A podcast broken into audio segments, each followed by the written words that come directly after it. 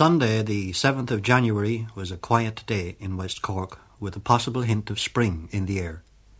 A clearance came in from the Atlantic, there was little or no wind, and the waters in Bantry Bay and around Whiddy Island were calm as the tanker Betelgeuse unloaded her cargo of crude oil. And then, in the first hour of a peaceful new morning,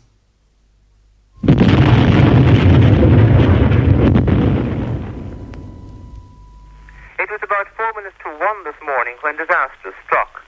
The Betelgeuse had unloaded about 80,000 tons of crude oil, believed to be two-thirds of its cargo, when the fire broke out. The cause of it isn't known, but it was followed by a small explosion. Then what the people of Bantry describe as a huge blast. That tore the 120,000-ton tanker in two, spraying burning oil into the bay, and rocked the town of Bantry. That was the first most of us heard of the disaster at Whiddy.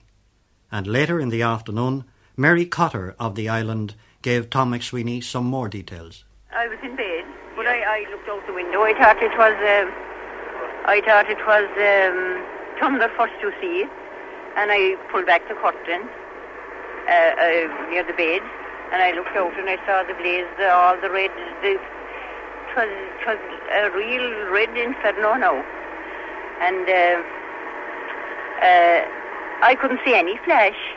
And you know what I said? No, really and truly. I said, this is in, this is the end of the world. Journalist Peter Tynan O'Mahony, on holiday in Bantry and living on the Glengarriff roadside of the harbour, gave a detailed account of what he saw. At about one o'clock this morning, uh, I was uh, uh, sitting in a bungalow overlooking Whiddy Island, two miles away, when I heard a thump. I thought for a moment it was the wind in the roof, and suddenly I saw my own shadow on the wall.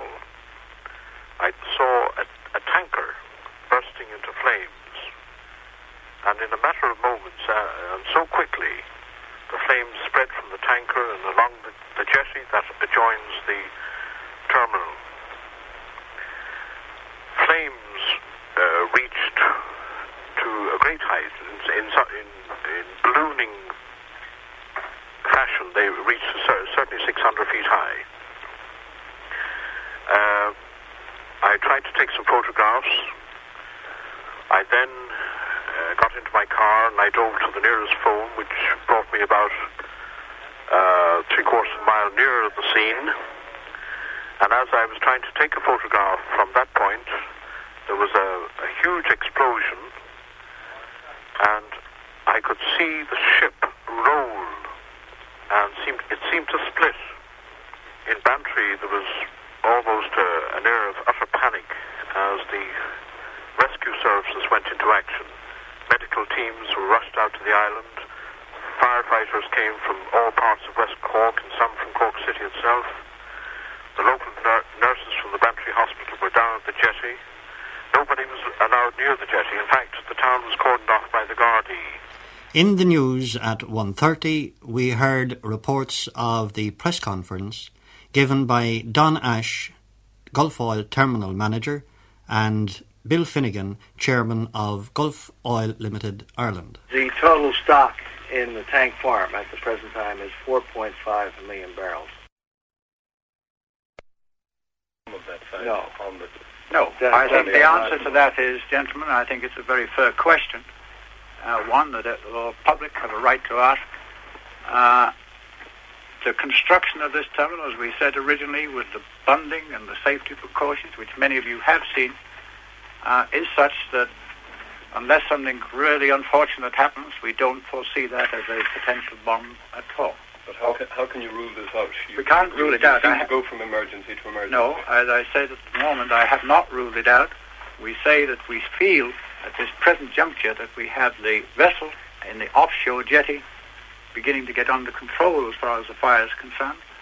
And the oil that is alight on the water seems to be confined now to that area and doesn't seem to be coming ashore. And even if it did come ashore, remember the tank farm itself is situated pretty high up on the terminal and is also protected by all the bund wall and, of course, by all the firefighting equipment on the island itself. Assurances of safety which somehow were not believed by Whiddy Islanders and who evacuated the island with alacrity. Suddenly, uh, in the night, we heard the, the noise of small motorboats, and suddenly there appeared some of the uh, six or seven families who live on Whiddy Island, uh, numbering about 40. They were coming aboard, uh, coming on the mainland. Uh, one young mother was carrying her baby in arms. Apparently, they had heard the explosion and absolutely made a, a, a, a an exit for the mainland. Last Monday, I visited Whiddy Island and walked out to Mrs. Noreen O'Leary's house, which is the nearest house to the oil terminal tank farm. It is, in fact, only a few hundred yards from the O'Leary's house, and Noreen O'Leary is still visibly shaken by her experience. When my daughter got out and got out of the bathroom, and um, she caught, she saw that you know she knew there was something kind of queer, and she looked out the window, and she saw this black smoke. So she came down to our bedroom, and she said, uh, called her father, and she said, uh, I'm sure she said Gulf is on fire. So he jumped out of bed, and. Um, um, pulled up a pants on him and he looked out the window and we saw the black smoke with kind of flames coming first. And as we were looking then, there was a, you know, big kind of, I couldn't re- describe it any other, only balls of fire uh, coming up through the smoke. So then he got out and he went out on the road with my second son to see what was happening. So I was inside here then, and my neighbour down the road, she rang me and she said that they had rang from the terminal to get all the men on the island to come down to quench the fire. So I said I couldn't let my husband go at home because my children were going pure delirious around the house. So I um, um, I told her that he wouldn't go at all anyway. So I went off then, and then the when I opened the window, there was all kind of thing falling on my sh- on the sheds here in the yard. So I opened the window and I called my husband to come on, come in because I said something had happened. And in the meantime, then the blast came. And he was down by the shed over across there, very, you know, looking out at the jetty really. And he himself and this, my son, and he got he lost his senses for a couple of minutes. He just couldn't describe now what happened. But I asked my son, and he said, um, he said it seemed something hit me, but I didn't know what it was. So he came over then, and he said, "Take whatever you whatever you have on you." He said, "Come on, we're going." So we made for the shore. Then we called into we met the people at the post office, and they were they had their Mrs. Desmond's grandchildren were all there in their pram. They were pulled, just pulled away the way they were in their nightclothes and everything. And they said we're making for the, the land anyway for Bantry. So um, we went off down to the bank and we p- got our children into the boat. And there was another boat on the water already because they had been out visiting or something and they saw the, the fire and they returned here to the island for one of their husbands. And uh, as we were on the water the whole water lit up. Now we could see all the boats in the bay that were going making for the, the mainland. And um, uh, we thought then everything was gone then but we weren't worried as long as we made the, the mainland. Did you, by any chance, at any time think that you mightn't make the mainland? Oh gosh, I was frightened to get into the to the to the tank farm here, and I thought then, well, that was it, you know. But my husband was saying if we were on the water, we might be some bit safe. But I, I had the feeling in my bones that I was going to get steel across my back any minute. You know, from this thing I heard falling in the yard, I didn't know what that was, and the flames were coming into our yard here before we left. Actually coming into the yard? Actually falling down into the yard. Flames now, not those bonds of fire that I saw, but like the flames out of it, were actually falling into our yard. Noreen, it's always a hard question to ask, and I think it may be a harder question to answer, but you were frightened. Can you describe for me just exactly how frightened you were? Oh my God, I thought, I thought the end was near, really. Were you frightened because you were seeing something or experiencing something that you had never thought of or that you had never imagined, or were you frightened for your own physical being and for the physical being of your family? Or what was it? Could you can you even think of what kind of fright it was? I really couldn't because I I mean when I came down downstairs, I thought of my husband's mates on the jetty. So I, I knelt down and I said the rosary for a decade of the rosary for them, that a good God would save them, you know, because I knew that they hadn't a hope really, you know. So really, I could not. No, I couldn't say. Like you know, it's all a kind of a. a I don't know. I, I don't know what how I could describe it, but really, I never knew. And I'm living here, and there's there was tankers coming and going. My husband walked on the jetty. I never thought there was anything, or nobody ever told us that there was that danger. Oh, you know, it's very hard. I really haven't come to yet, you know. It's very hard to say. I find my whole life, my whole living and life and everything is all gone up in smoke, should I say. The roads on Whiddy Island are not really roads. They are boreens, adequate to the islanders' purposes, of course. But the road from the jetty to the oil terminal was not built to carry the volume and the weight of the traffic it carries at present. The surface is now a gooey, oily mess with potholes old and new. One suspects, really, that it will actually melt away and disappear into the drains on either side. Postmistress Kitty Desmond remembers that night. Well, I was waiting up for my son and daughter to come in as they were on the mainland visiting their sister. And it was roughly about 25 past 12, I'd say, when they arrived. And uh, we had a cup of tea after coming, and uh, my daughter left to go home, and we went to bed.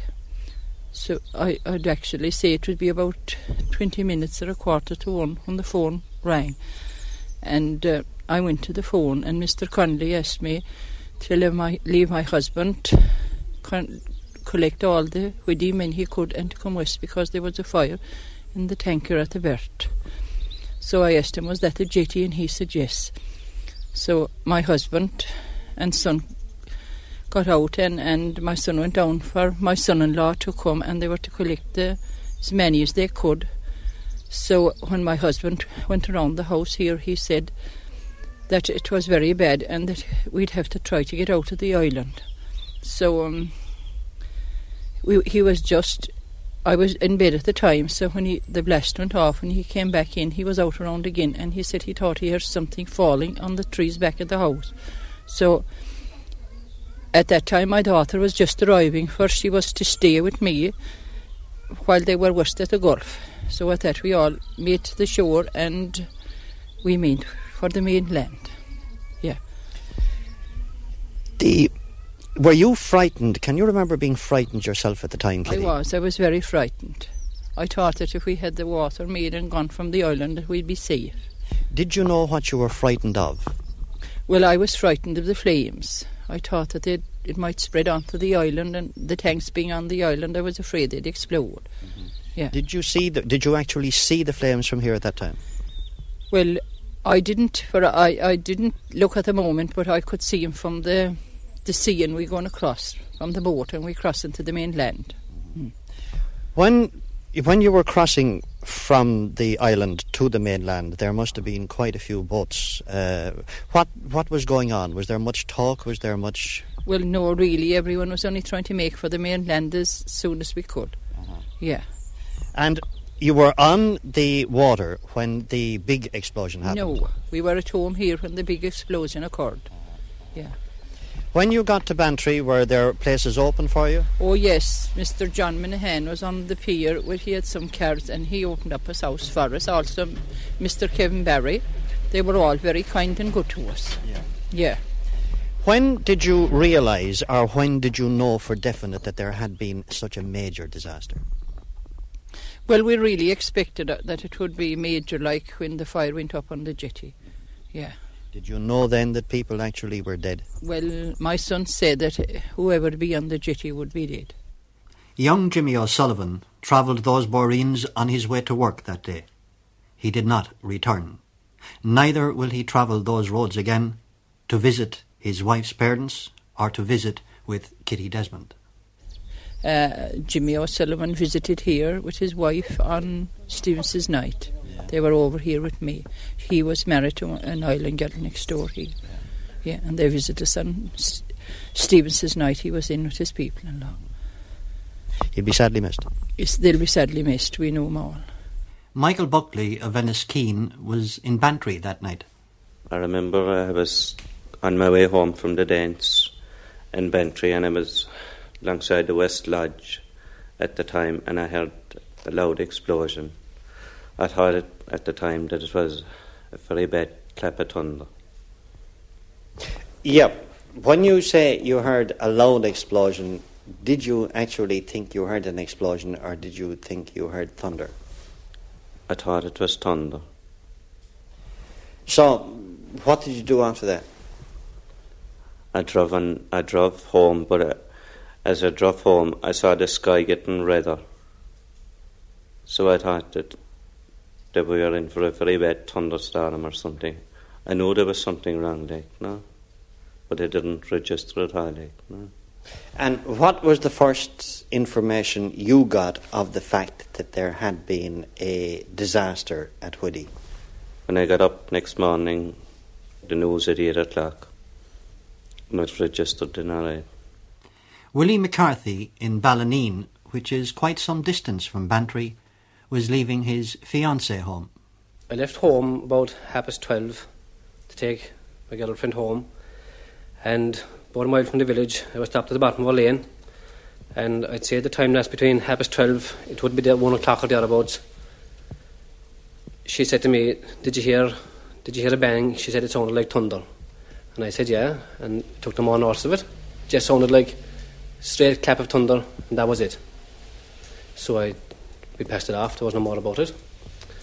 So the following morning, then, just as I was getting up, about a quarter past seven or so, a helicopter passed down over the village. Not long afterwards, another one passed down. So I didn't turn the wireless. But Natalie went down to pick her up again to go to work. She said to me, that I heard the nose? So that was the first I heard of it in. Is a quiet little village near Barley Cove. Tim Kingston won't return home. He was a great family man and a man who was highly admired and liked by everybody. And he'll be missed very much by everybody around, I think. There's a comfortable little farmhouse tucked into the slopes of Kilnathrush overlooking the oil terminal from the Glengarriff side. John O'Shea lives there with his wife and children, and two adventurous kittens who took a fancy to my car. Was John frightened? Well, I suppose the best way I could describe it is that I was, for once in my life, really terrified. Uh, if it's difficult to try and express my horror to see this terrible fire and it's blazing up into the sky with balls of fire about, say, a thousand feet up and really, really frightening because uh, we could see it, the fire, and it running along the water. Say, I think at the time it was about five or six meters a minute, you know, and uh, we could. It's easy to observe that from here because around the perimeter of the term, the tank farm, you've got lights, and you could just see light after light fading away as the fire overcome it. Was there noise? The noise was like a continuous thunderstorm. It was terrifying. You could feel vibration all around the place. You'd, if anywhere that there was anything loose, you could hear it vibrate. It so, was terrible. So it wasn't just terror of seeing something that you had never seen before. You were actually terrified for yourself and your family physically. Physically for my family, yes, it, it, that was the most important thing that was that, that worried me because seeing the fire run along the water and it coming in, encroaching on the shoreline on our side of the bay, as as it appeared to me at that time, because the heat was so intense we could actually feel it where we are here, which is over a mile, a mile to mile and a half from the terminal where where the accident happened.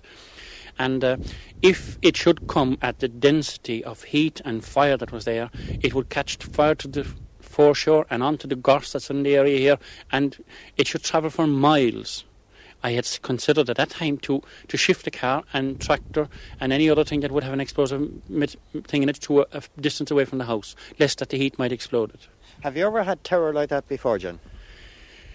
I can't say I've ever had.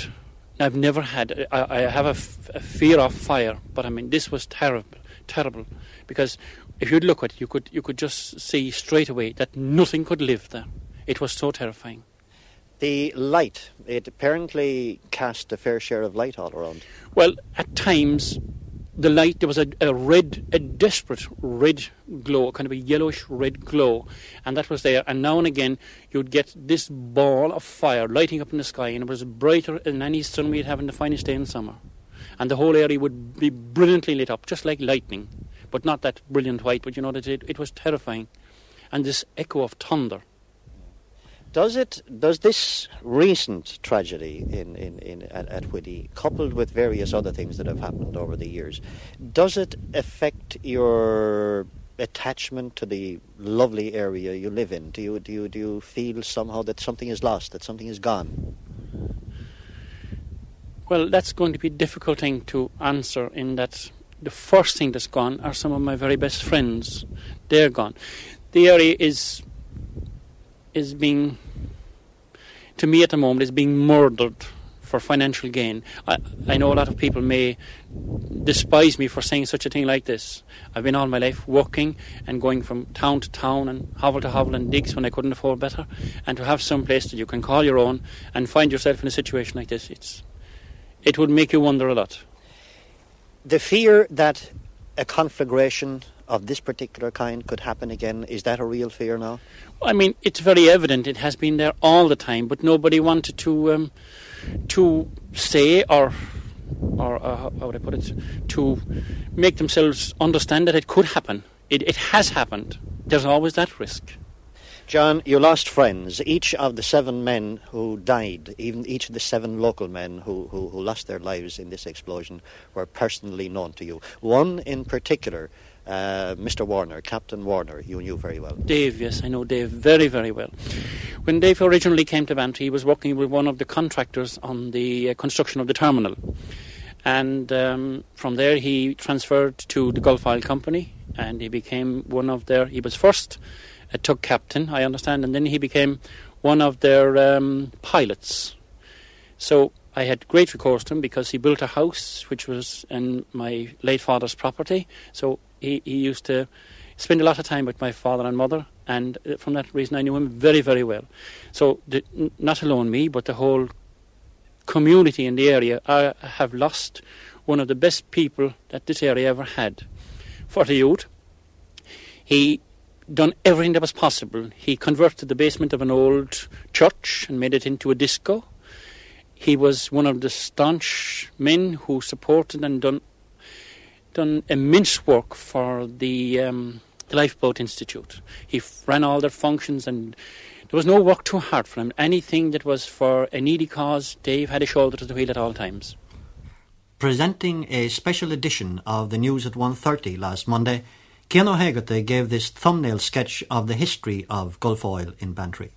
The Gulf Oil terminal was opened by the Taoiseach Jack Lynch in May of 1969, and from the start it was an unusual arrangement. The company was the only operator using Bantry Bay at the time, and effectively it was the sole authority controlling its own operations. The government decided at that time not to set up an independent harbour authority. From the start, there was a bad record on safety precautions. In May of 1971, the then Minister for Transport and Power, Brian Lenihan, told the Dáil there had been four oil spillages since 1968. In each case, prosecutions were brought, and fines of £250 twice, £200 and £25 were imposed. There were also three minor escapes of oil which didn't warrant prosecution. Mr. Lenihan said he was satisfied Gulf Oil was doing everything possible to prevent spillages.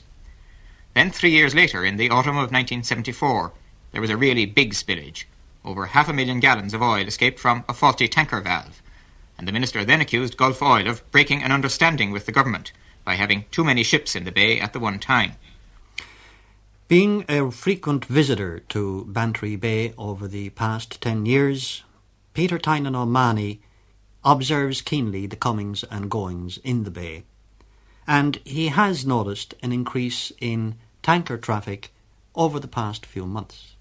May I just cast back to say what we have sort of seen from where we stay, that over the years has been a very considerable traffic week in, week out of tankers entering Bantry, possibly on the average of four. Then, about two, near, two and a half years ago or so, the number dropped uh, to precisely possibly one a week two a week. Since the 1st of November, and I understand in the wake of the both the industrial and the civil disorders in Iran, and then three weeks ago, um, an incident at the oil terminal port that serves Lisbon, where a tanker collided with a, a breakwater. That tankers and shuttle vessels serving that port have been diverted. Now, some of those vessels certainly have been diverted to Bantry. And in the week before the explosion,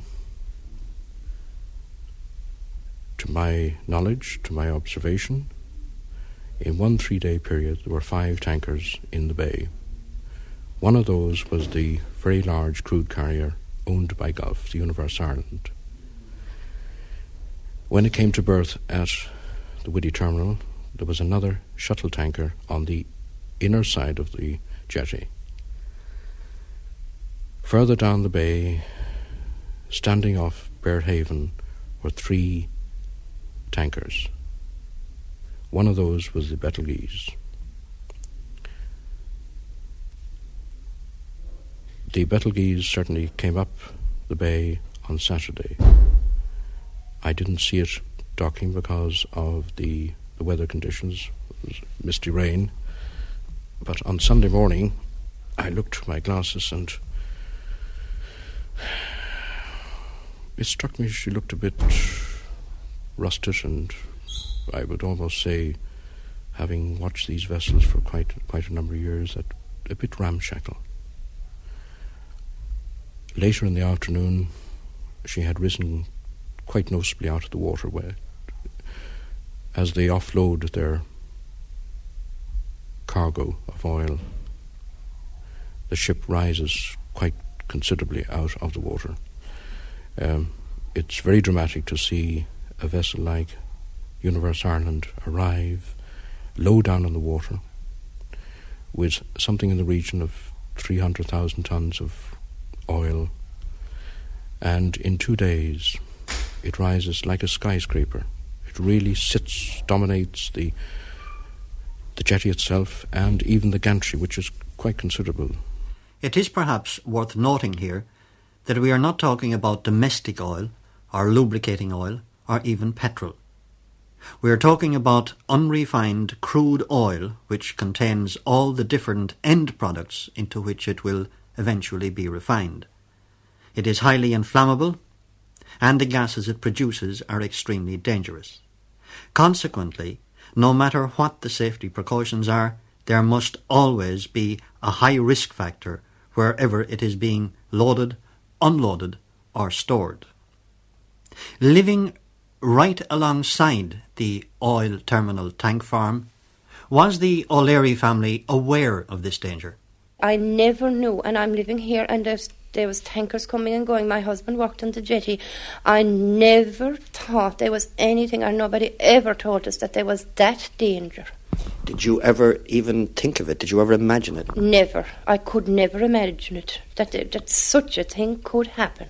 Noreen, did Gulf Oil at any time previous to this, did Gulf Oil personnel ever bring the islanders together and suggest some form of drill Uh, or give some form of fire drill, emergency drill, in the case of an emergency that has just happened? No, no, none at all.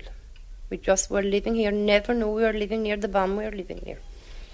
They never approached us at all, at all.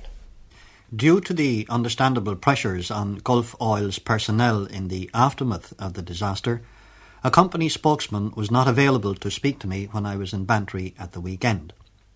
They did, however, issue the following statement to me yesterday. Gulf Oil shares in the grief at the recent tragic loss of life in the tanker explosion at its Whiddy Island terminal. The company also sympathises with the residents of the island at the shock caused to them. In the event of an emergency with regard to the terminal itself, Gulf emergency procedures include the sounding of a siren and immediate activation of emergency plans. These plans worked extremely efficiently in the recent disaster, and enabled Gulf Oil staff to safely protect the tank installations at the terminal. Gulf's employees on the terminal on the night of the explosion acted not only in accordance with their training, but in a manner beyond the call of duty and showed great courage. Among the staff active that night were members of two families resident on the island. In the recent emergency, families on Whiddy Island were advised to leave the island by the Gardaí. Fishermen are angry and frightened for their livelihoods. Environmentalists are angry and worried. Whiddy Islanders are shocked and unsure. What can be done, they ask. Have we any recourse? Have we, as a country, any control over companies like Gulf Oil?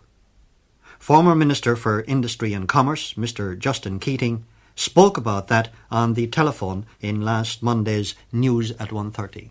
Firstly, I think the sense of shock is great everywhere because this is a major disaster. It's the first one we've had, and the sense of sympathy for a lot of dependents. Obviously, the people who were killed, uh, most of the men with young families. So that that's the, the first thing. The second thing is that traditionally oil companies, as I found indeed more than 10 years ago when I was making a television program about Whiddy, uh, are inclined to be secretive. They don't tell people uh, as much as I believe the public have a right to know.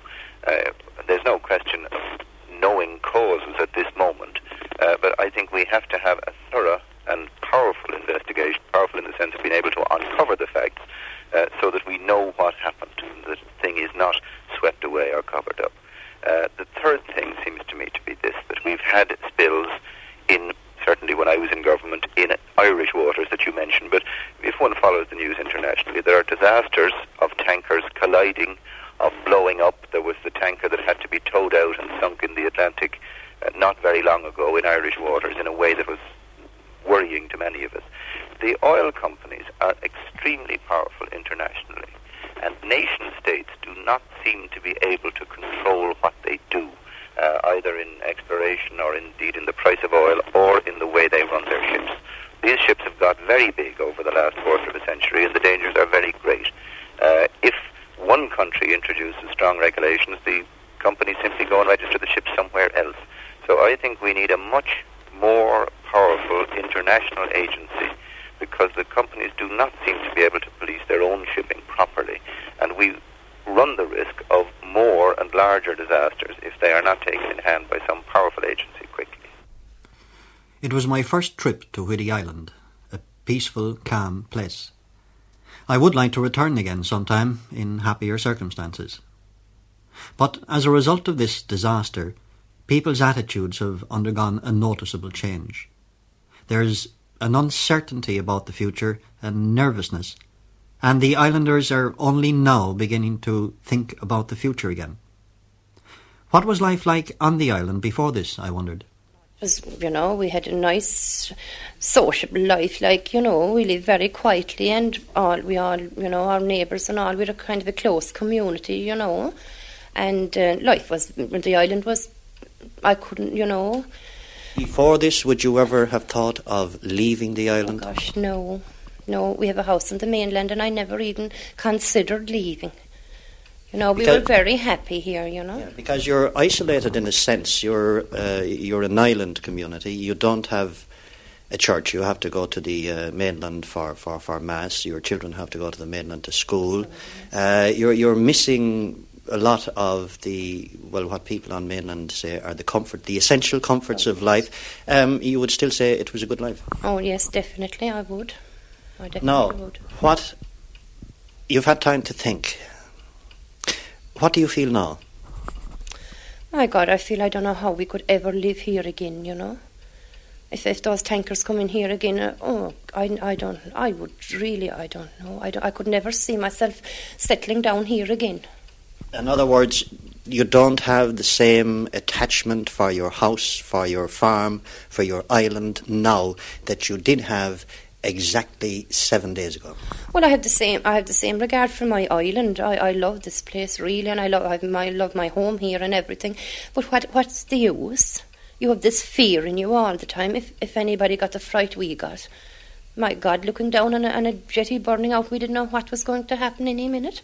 You could never again, you could never again be happy, could you? What do you think is going to happen, Noreen? I don't know. I really don't know. Do you yourself personally think that Gulf Oil should pull out of Whiddy Island, or what? Well, you see, that would be selfish for us to say, really, I suppose, because they've given so much employment. They've given so many employment, you know, and uh, it wouldn't be for us to say that, you know. But at the same time, you yourself said that you won't feel comfortable here. Something has gone from here for you. Do you think you should be given some kind of safeguards or that the island people should be consulted about what's going to happen in the future? Well, the, the island people should be consulted, and they weren't consulted in the past. We were only very minor detail, but we'll have to make our views. We'll have to p- put our position before somebody now. There may be, in the Bantry area, a conflict between the need to preserve the area scenically and the real need for jobs. You can't eat scenery, somebody said, and Bantry people are aware of this. And in spite of the tra- tragedy and their very real and personal sense of loss, they do not want Gulf Oil to pull out. They may seek assurances and greater safety measures, but they need the jobs. There's a great need for the economic source of Gulf, the um, financial injection that Gulf has provided here in the last 10, 12 years. There is a consciousness about the scenery, the fears for uh, pollution, the fears of pollution. Uh, there, is that, there is that consciousness about the environment. There is a conflict. The people want Whiddy, they want the Gulf people to continue. They're afraid of losing their jobs a lot of them have young families, have built houses, have mortgages. They are concerned. It is a, a market town. It's mainly a shopping town. It serves a huge area from the Caha Mountains on the Glengarriff side to the Muntervary Peninsula.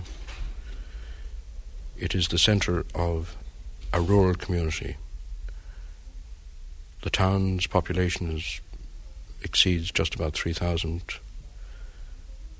There are very few industries here. There are two, two small local factories, but uh, I don't think their employment figures exceed 120. The Gulf, certainly employing somewhere in the region of 200 people, is, is the main source of income here.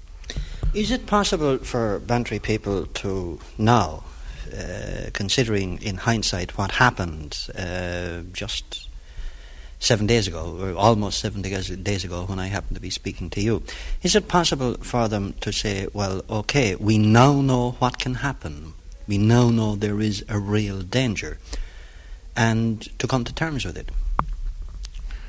Th- that will that is coming. That awareness, that consciousness is is coming. But for the moment, there is a great personal shock. And that shock reaches out to villages and townlands some miles away from Bantry. Glengarriff, for instance, where Charlie Brennan and Neil Cornelius O'Shea won't visit Bernard Harrington's again. There's a place called Borlin up in the fastnesses of the mountains between Glengarriff and Kilgarvan, and there's a wife and children up there who don't really understand what has happened to Dennis O'Leary. Liam Shanahan from Ballydehob will not travel the winding road over the mountain down to Ballydehob again after his day's work. He was a fine, jolly, hard-working young man. A great sporty man. Made a pound and spent a pound. And any company he was ever in, he was the heart and soul of a company. Was he a good neighbour? No, no better, no better. He couldn't, anything he wanted done, if he thought you wanted done, he'd go and do it without you even having to ask him. Will he be badly missed? He'd be missed by the people locally, not to mind his own wife and family. He's a terrible loss to them and to the people locally around Baldea. There were also 43 Frenchmen who were killed. 43 Frenchmen who will not return to their various homes in Brittany and elsewhere. They are also remembered and their families are sympathised with by Bantry people. But there is no going back. Life must go on, and it is not likely that Gulf Oil will leave Bantry. I don't think in the situation that Gulf stand at the moment, they are an international corporation. They are American. They have Irish connections in the original foundation of the company. That their Irish chairman is an Irishman, Bill Finnegan. They certainly are very conscious of their moral obligation to this community. I cannot see Gulf pulling out of Whiddy. The only thing I would offer is that if they continue to run their operation here, that there must be a state authority to oversee that the very greatest safety measures are adopted, that nothing, absolutely nothing, is left to chance that would breed another disaster as we have seen. That nothing, absolutely nothing, is left to chance as far as you can see, but as long as there are tanks on Whiddy Island, there is always the possibility of a recurrence of what we had last Monday night. Yes, we can say that. It is a hazard. Nobody can ever say that it would never happen again.